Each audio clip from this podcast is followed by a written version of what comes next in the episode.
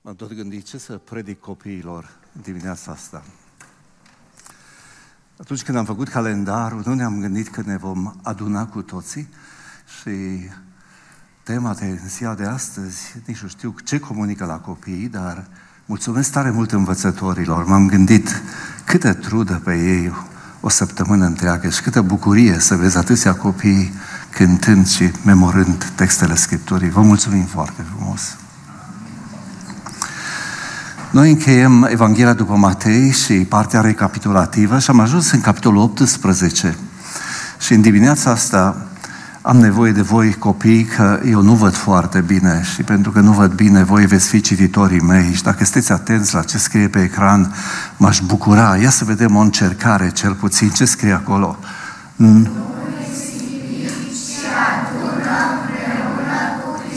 Exact. Nu risipi, ci adună împreună cu Hristos. Și pentru că suntem în Evanghelia după Matei, e focalizată pe misiunea împărăției și pe misiunea bisericii pe care Hristos ne-a încredințat-o. Și aș vrea să citim cu toată biserica bătălia pastoral misionară pe care Hristos a așezat-o înaintea noastră. Haideți copii, prin puterea lui Hristos să fim Acum, dacă ar fi să citesc numai cu copiii, m-aș opri la să, să fim. Și dacă m-aș gândi la părinți, aș zis să facem ucenici asemenea lui. Observați, este de voie și de o parte și de alta. Trebuie să vrei să fii ucenic și trebuie să ai pe cineva care este în drume în creșterea aceasta. Dar cum se întâmplă lucrul acesta? Hai să vedem. Sporind și contribuind la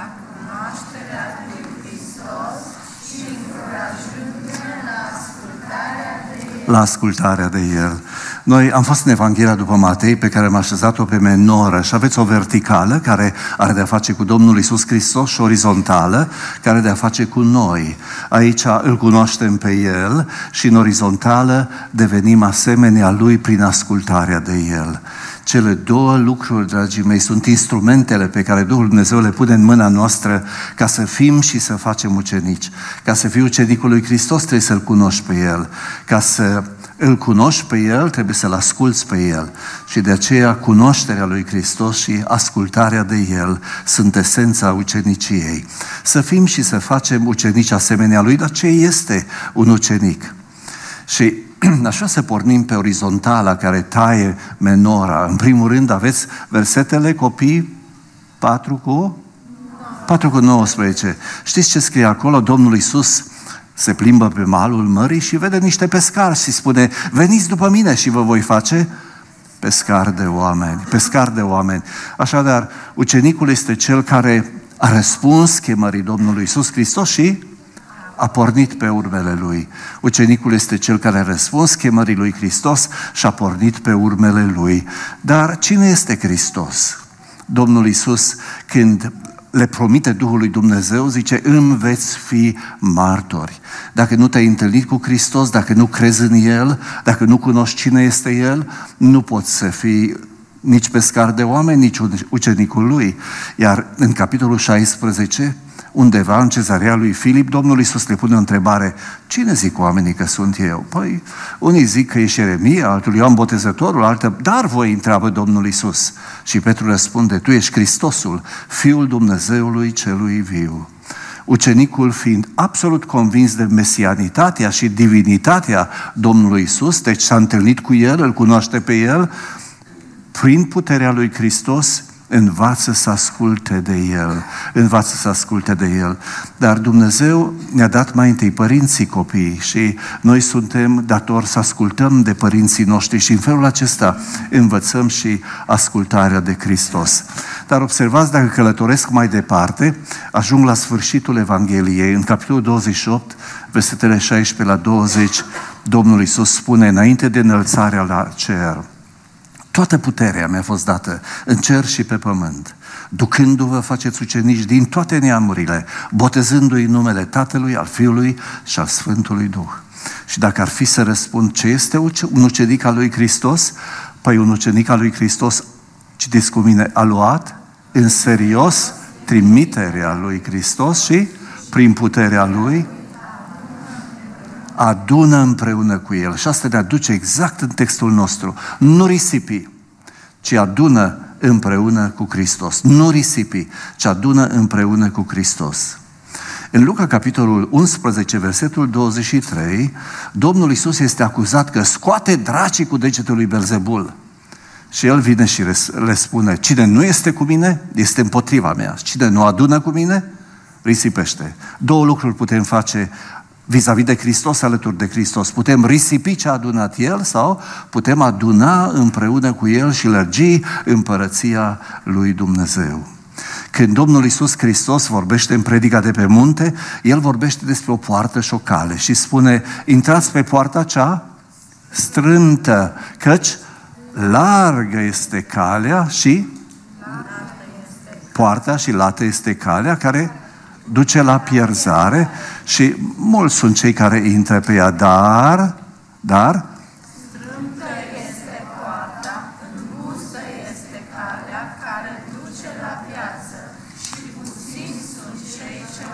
Observați, pe poarta largă, pur și simplu se intră, dar poarta strâmtă trebuie să o cauți și să o afli. Trebuie să o cauți și să o afli. Pentru că poarta este strâmtă și calea este îngustă, pe calea aceasta există foarte multe pericole. Foarte multe pericole. Noi ne-am rugat pentru voi să fiți păziți de Dumnezeu de pericolele astea fizice, dar sunt de la nevăzute pericole spirituale. Și întrebarea este, în fața acestor pericole de pe cale, oare ce soluție a găsit Domnul Isus Hristos ca noi să nu cădem pe ea, să ajungem la țintă, să ajungem la sfârșitul drumului? În 1 Ioan, capitolul 5, două versete, primul și 8, versetul 1 și versetul 18, Scriptura ne dă răspunsul, dar citiți cu voce tare cu mine. Oricine crede că Isus este Hristosul,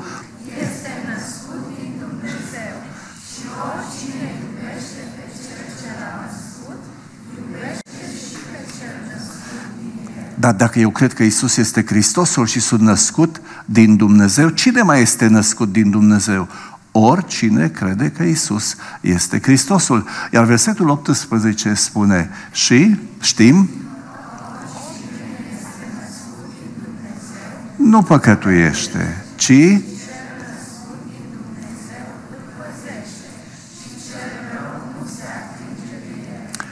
Cine mă păzește?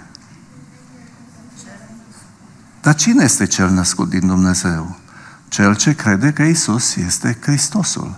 Observați, Dumnezeu ne-a pus la oaltă ca să avem grijă unii de alții. Cu alte cuvinte, soluția lui Dumnezeu pentru păstrarea sfinților în har sunt frații.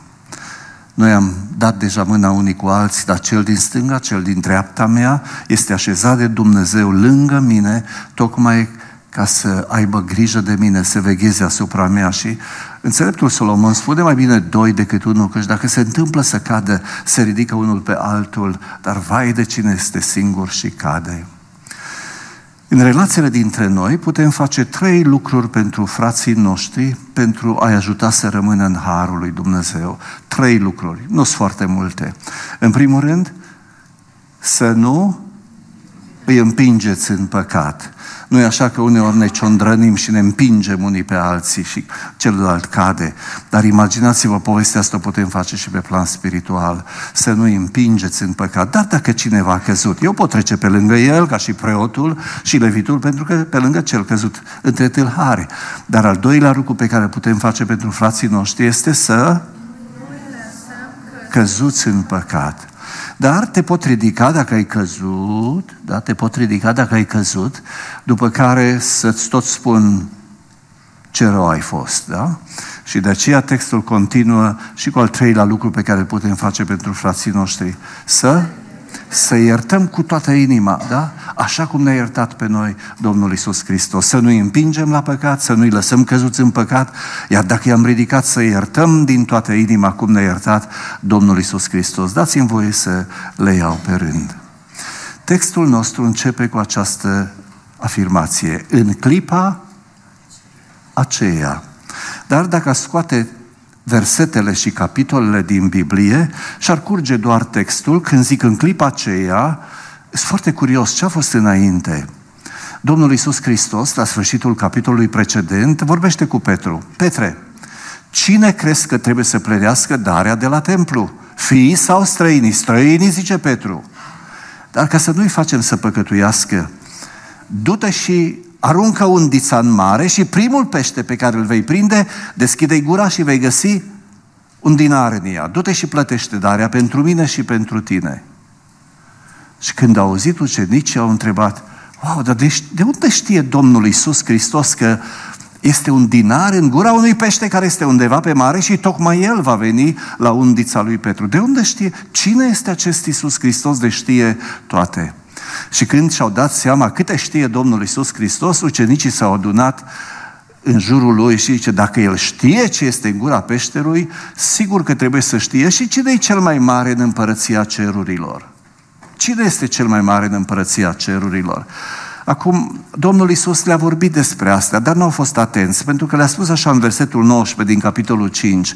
De aceea, oricine va strica una din aceste porunci și va învăța pe alții, așa va fi chemat cel mai mic în împărăția cerurilor.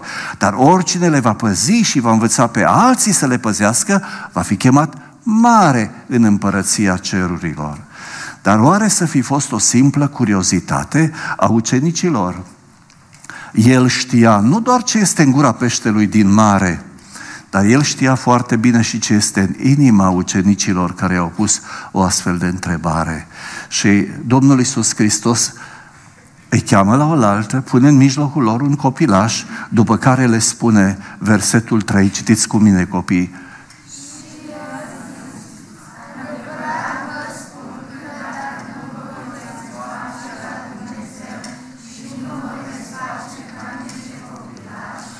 cu niciun chip nu veți intra în împărăția cerurilor. Doamne, cine e mai mare?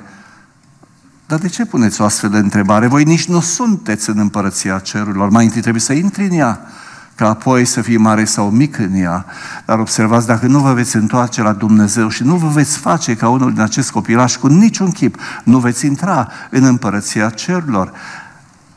De aceea, cine, se va smeri ca acest copilaș va fi cel mai mare în împărăție. Ce interesantă e împărăția cerurilor. Cu cât mai mare te faci, cu cât dorești să fii băgat în seamă, cu cât ești ca o muscă în zăr peste tot și tu trebuie să fii în centrul tuturor lucrurilor, cu atât mai mic ești în împărăția cerurilor. Cu cât ești mai smerit, mai tăcut și nimeni nici nu te bagă în seamă, cu atât mai sus te ridică Dumnezeu, cu atât mai mare ești în împărăția cerurilor. Ce vede Domnul Isus în inima ucenicilor săi? Nu o simplă curiozitate, ci lipsa blândeții, competiția afirmării de sine, dorința de a fi mereu în față, dorința de a fi preocupat de tine însuți. În Matei, capitolul 20, vine o femeie la Domnul Isus Hristos cu doi din fiii lui, fiii ei și el spune, Doamne, vreau ca acești doi băieți ai mei să fie unul la stânga, altul la dreapta ta, în împărăția cerurilor. Când au auzit ucenicii, s-au mâniat pe cei doi frați și Domnul Isus trebuie să-i adune să le dea o lecție.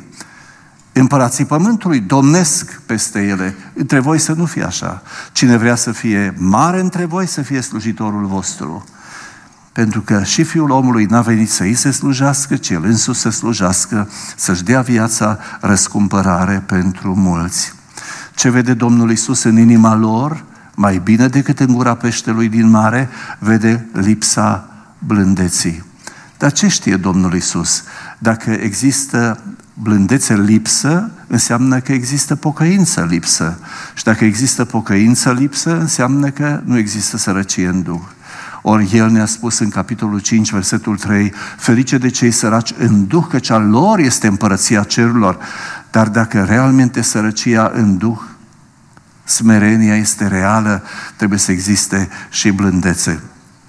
Și Domnul Iisus leagă fericirile la oaltă. Versetul 3. Ferice de cei săraci în Duh, că cea lor este împărăția cerurilor. Dar de unde să știu că sunt sărac în Duh? Din lacrimile pocăinței, ferice de cei ce plâng, că cei vor fi mângăiați.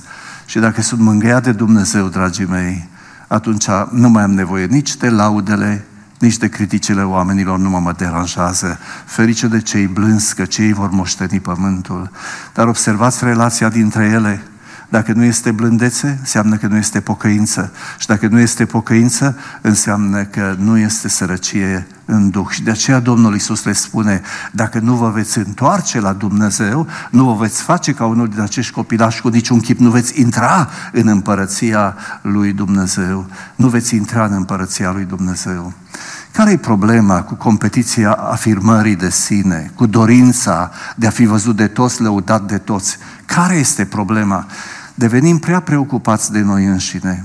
Și atunci când ești preocupat de tine însuți, n-ai nici timp, nici ochi pentru nevoile celui de lângă tine. Observați, un om care n-a fost îmblânzit de Dumnezeu, nu poate participa la împăciuirea oamenilor cu Dumnezeu, pentru că este mult prea preocupat de el însuși. Dacă citim textul mai departe, versetele 5 în jos, și aici mă ajută copiii, citiți cu voce tare cu mine, și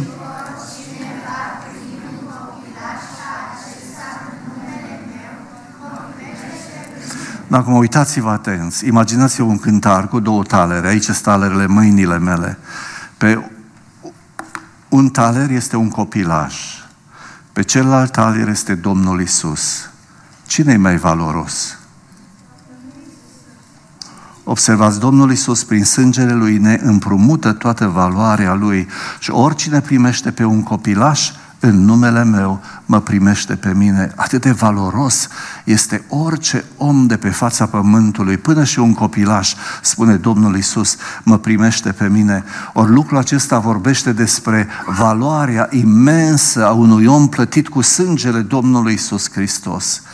Pentru că valoarea imensă este sângele Domnului Isus Hristos și ăsta este prețul meu Asta a plătit Dumnezeu pentru fiecare dintre noi, valoarea imensă a sângelui Domnului Isus Hristos.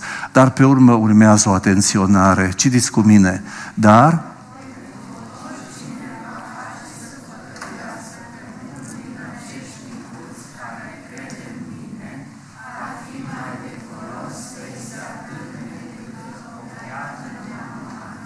și să fie înnecat în adâncul mării.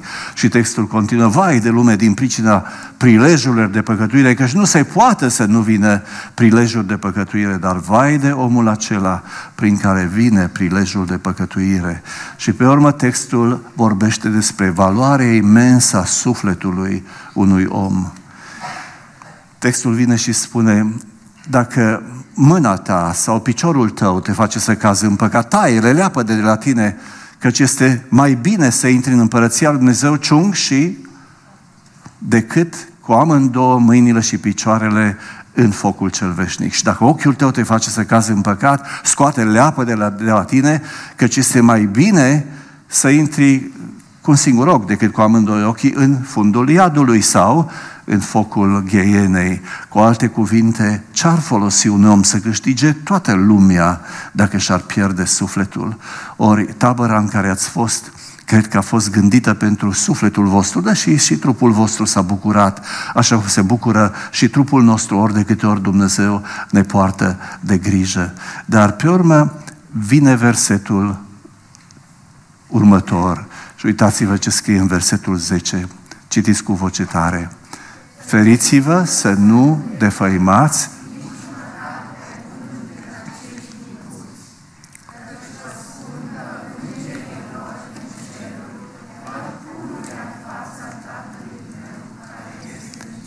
Ridicați-vă mâna să dați mâna cu îngerul vostru al fiecăruia. Să fie oare adevărat lucrul acesta? Wow! Biblia spune că imperiile au îngeri, țările au îngeri, bisericile au îngeri, dar fiecare dintre voi să aibă un înger păzitor? Îngerii lor care sunt în ceruri văd pururea fața Tatălui meu care este în ceruri. Și apoi textul continuă, Fiul, fiindcă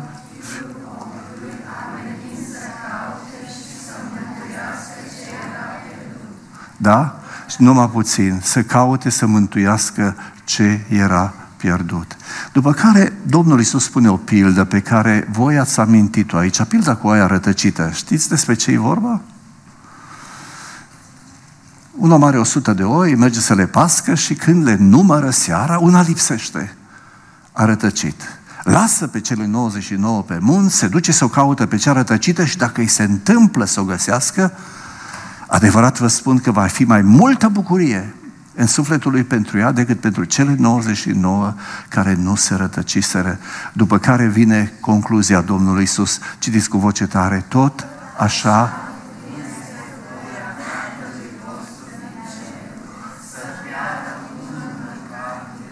din acești micuți. Nu este voia Tatălui vostru din ceruri.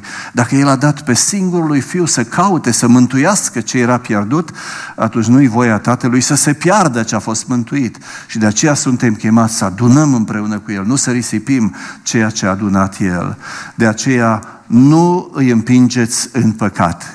Dar apoi mai este în ceva. Dacă cumva s-a rătăcit o oaie, a căzut cineva, nu-i lăsați căzuți în păcat. Nu îi lăsați căzuți în păcat. Noi de aici intrăm în lucruri puțin mai complicate pentru copii, dar va veni și vremea voastră, dragii mei, să treceți prin asta și poate să aveți nevoie de lucrul acesta.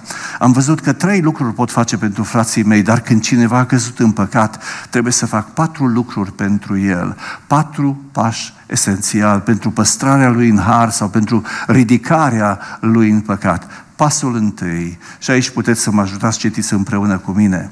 Dacă fratele tău a păcătuit împotriva ta și mustră între tine și el singur. Dacă te ascultă, ai câștigat pe fratele tău. Oare ce întrebări îmi ridică textul? Mai multe întrebări și aș vrea să răspundem la fiecare în parte. Cine este fratele meu? Întoarceți-vă în stânga, în dreapta și dați mâna cu cel de lângă voi. Da? Cine este fratele meu? Cel cu care ne-am angajat să formăm o comunitate locală, o biserică locală, ne adunăm să-L cunoaștem pe Dumnezeu și ne împrăștiem să-L facem cunoscut pe El. Dragii mei, Domnul Iisus a zis, v-am spus să nu aveți nicio legătură cu curvarii, dar n-am înțeles curvarii lumii acestea, altfel ar trebui să ieșiți din lume, ci cu cei care măcar că zice un frate, totuși este păcătos și nu vrea să despartă de păcatele lui, curvar, lacom de avere sau închinător la idol. Cu un astfel de om nici nu trebuie să mâncați. Observați cine este fratele meu, cel de lângă mine, cel din familia mea, cel din biserica de care aparțin. Dar a doua întrebare, ce înseamnă a păcătuit împotriva mea? Noi suntem foarte diferiți, ne îmbrăcăm diferit, mâncăm diferit, dragii mei, ne plac cântări diferite, uh, umblăm în locuri diferite, în vacanțe diferite nu trebuie să fim toți la fel, dar a păcătui înseamnă a călca o poruncă expresă a lui Dumnezeu. Nu fura, nu minți, nu curvi, nu vorbi de rău pe nimeni, nu cleveti. Observați, noi nu ne putem judeca în baza poruncilor pozitive. Scriptura îmi spune să-mi iubesc soția, dar care dintre voi știe dacă o iubesc sau nu o iubesc, sau cât trebuie să o iubesc? Aici putem să ne punem întrebări, dar când e vorba de porunci negative, acolo un păcat este călcarea unei porunci exprese a lui Dumnezeu. Dar care din păcate sunt împotriva mea? Dacă fratele tău a păcătuit împotriva mea, știți ce spune Domnul Isus? Bisericii, puțin a luat, dospește toată plămădeala. Orice păcat nerezolvat între noi, dragii mei, trece pe copiii noștri și încetișor toată comunitatea se îmbolnăvește. Și într-o bună zi vom fi un club, nu o biserică. Atunci când păcatele nu sunt rezolvate, când ne mulțumim doar să stăm în ceafa celuilalt, să cântăm, să mergem în tabere, să venim înapoi, dar nu mai avem curajul să ne mustrăm unii pe alții. Care păcat este împotriva mea? Orice păcat de care am cunoștință. Orice păcat de care am cunoștință. Și a patra întrebare, cum trebuie să-l mustru? Între mine și el singur. Cu alte cuvinte, păcatul se rezolvă în cercul cel mai strâmt posibil. Nu-l vorbești de rău în toată biserica, te duci la el, pui înaintea lui fapta și pui înaintea lui scriptura. Și lași pe Duhul lui Dumnezeu. Noi nu putem schimba oameni, converti oameni, dragii mei, Duhul Dumnezeu trebuie să o facă. El ne dovedește vinovați în ce privește păcatul de prihănirea și judecata, dar păcatul se rezolvă în cel mai strânt cerc posibil. Și o ultimă întrebare. Când l-am câștigat? Dacă te ascultă, ai câștigat pe fratele tău. Uitați-vă la un text din 1 Petru, capitolul 1, versetele 6 la 9. Dacă zicem că avem părtășie cu Dumnezeu, și umblăm în întuneric, adică cu păcate dosite, mințim și nu trăim adevărul.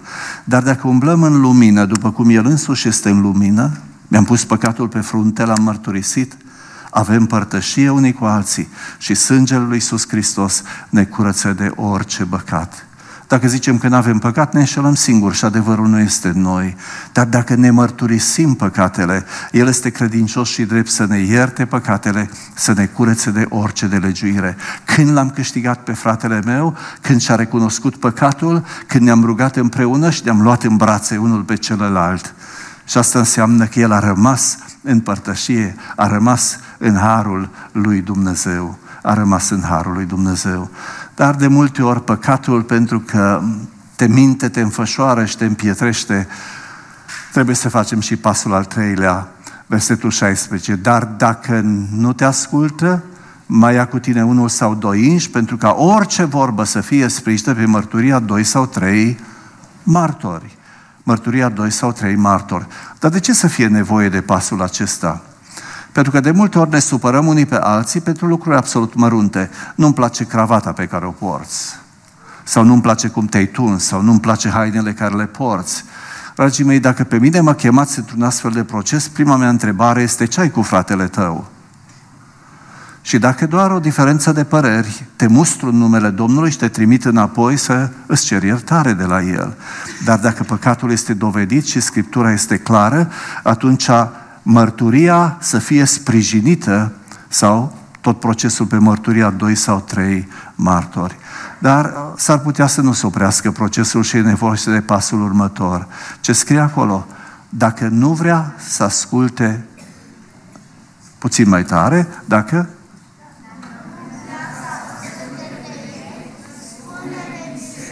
Spune-le bisericii în adunarea generală. Dar de ce să spun bisericii? În primul rând, dragii mei, să mobilizez resursele bisericii. Știți ce spune textul din versetul 19? Vă mai spun iarăși că dacă doi dintre voi se voi învoi să ceară un lucru oarecare de la Tatăl meu care este în ceruri, El vi-l va da. Orice am putea cere să ne învoim ca biserică, să ne rugăm pentru cel căzut în păcat, să-l ridică, să ridice Duhul lui Dumnezeu, să-l convingă de păcatul lui. Deci primul lucru pe care trebuie făcut este să mobilizez resursele bisericii. Al doilea lucru este ca biserica să-i spună ce să facă ca să nu fie dat pe mâna satanei. Ce să facă cel căzut în păcat ca să se întoarcă, să rămână în harul, în harul lui Dumnezeu? Și ăsta este ultimul pas. Și dacă nu vrea să asculte de biserică, ce scrie mai departe? Să fie pentru tine ca un păgân și ca un vameș. Dar păgânii și vameșii sunt afară, nu sunt înăuntru. Cu alte cuvinte, observați dacă nu vrei să-ți rezolvi păcatul, să-ți ceri iertare de la mama, de la tata, de la prietenul tău, dacă ți-e greu să faci lucrul acesta, băgați bine de seamă. Păcatul te înfășoară și te împietrește și o inimă rea și necredincioasă te desparte de Dumnezeu cel viu. Să fie pentru tine ca un păgân și ca un vameș. Fații mei, textul e simplu, implicațiile sunt extrem de serioase extrem de serioase. Pentru că uite ce spune Domnul Iisus, copii, ajutați-mă să vedem ce scrie pe ecran. Adevărat, vă spun,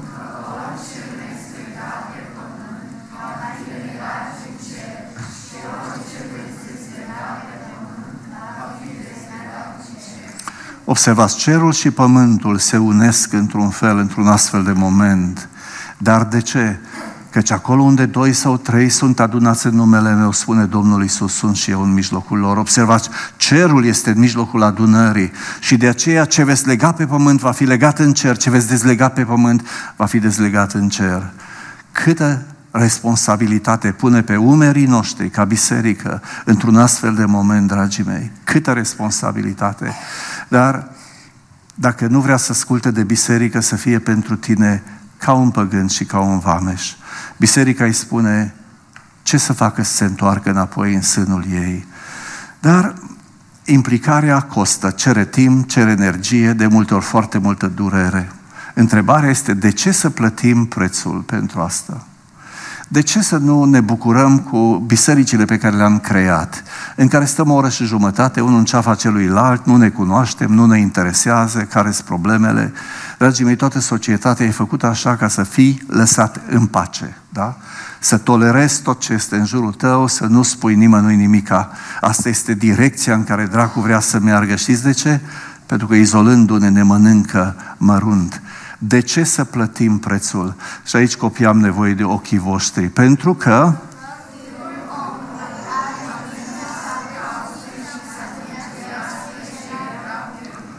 pentru că Fiul omului a venit să caute și să mântuiască ce era pierdut.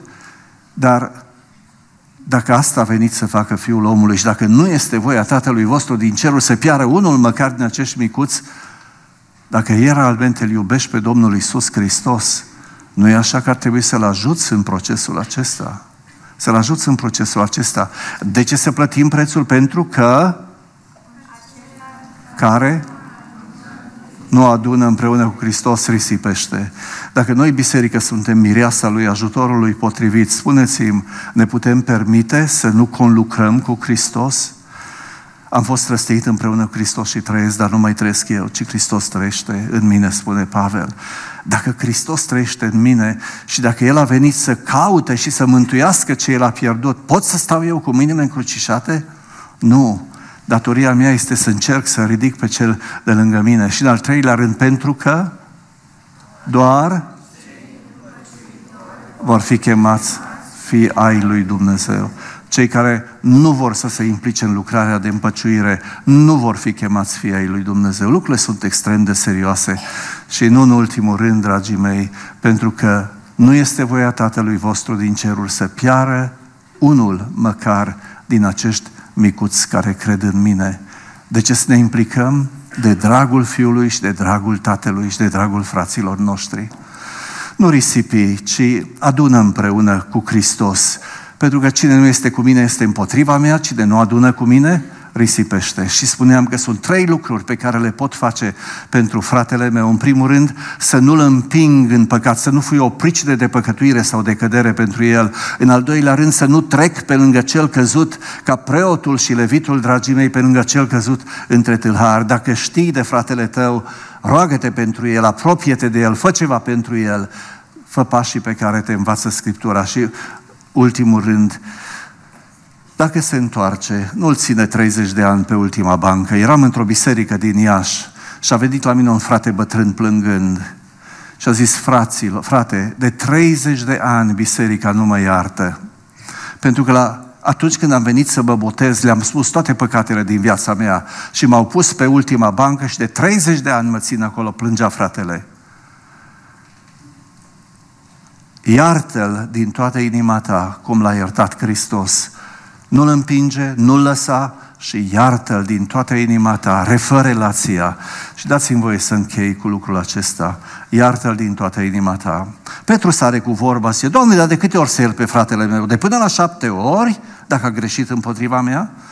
Și Domnul Iisus îi spune, Petre, dacă îți place să numeri, iartă-l de 70 de ori câte șapte în fiecare zi. După care le spune o pildă un stăpân și-a chemat robii să le dea socoteală și unul îi datora 10.000 de galbeni și el a căzut cu fața la pământ și a zis, iartă-mă, ți-l voi plăti. Și stăpânul l-a iertat de toată datoria lui imensă. A ieșit afară și a găsit pe unul din tovarășii lui care îi datora 100 de lei și l-a strâns de gât și a zis, plătește-mi! Iartă-mă, îți plătesc, lasă-mă, îngăduie-mă. Nu! L-a aruncat în temniță. Când a auzit stăpânul S-a mâniat, spune, și l-a dat pe mâna chinuitorilor până când își va plăti toată datoria. Și pe urmă Domnul Iisus vorbește despre mine și despre tine. Ce scrie în versetul 35 copii? Tot așa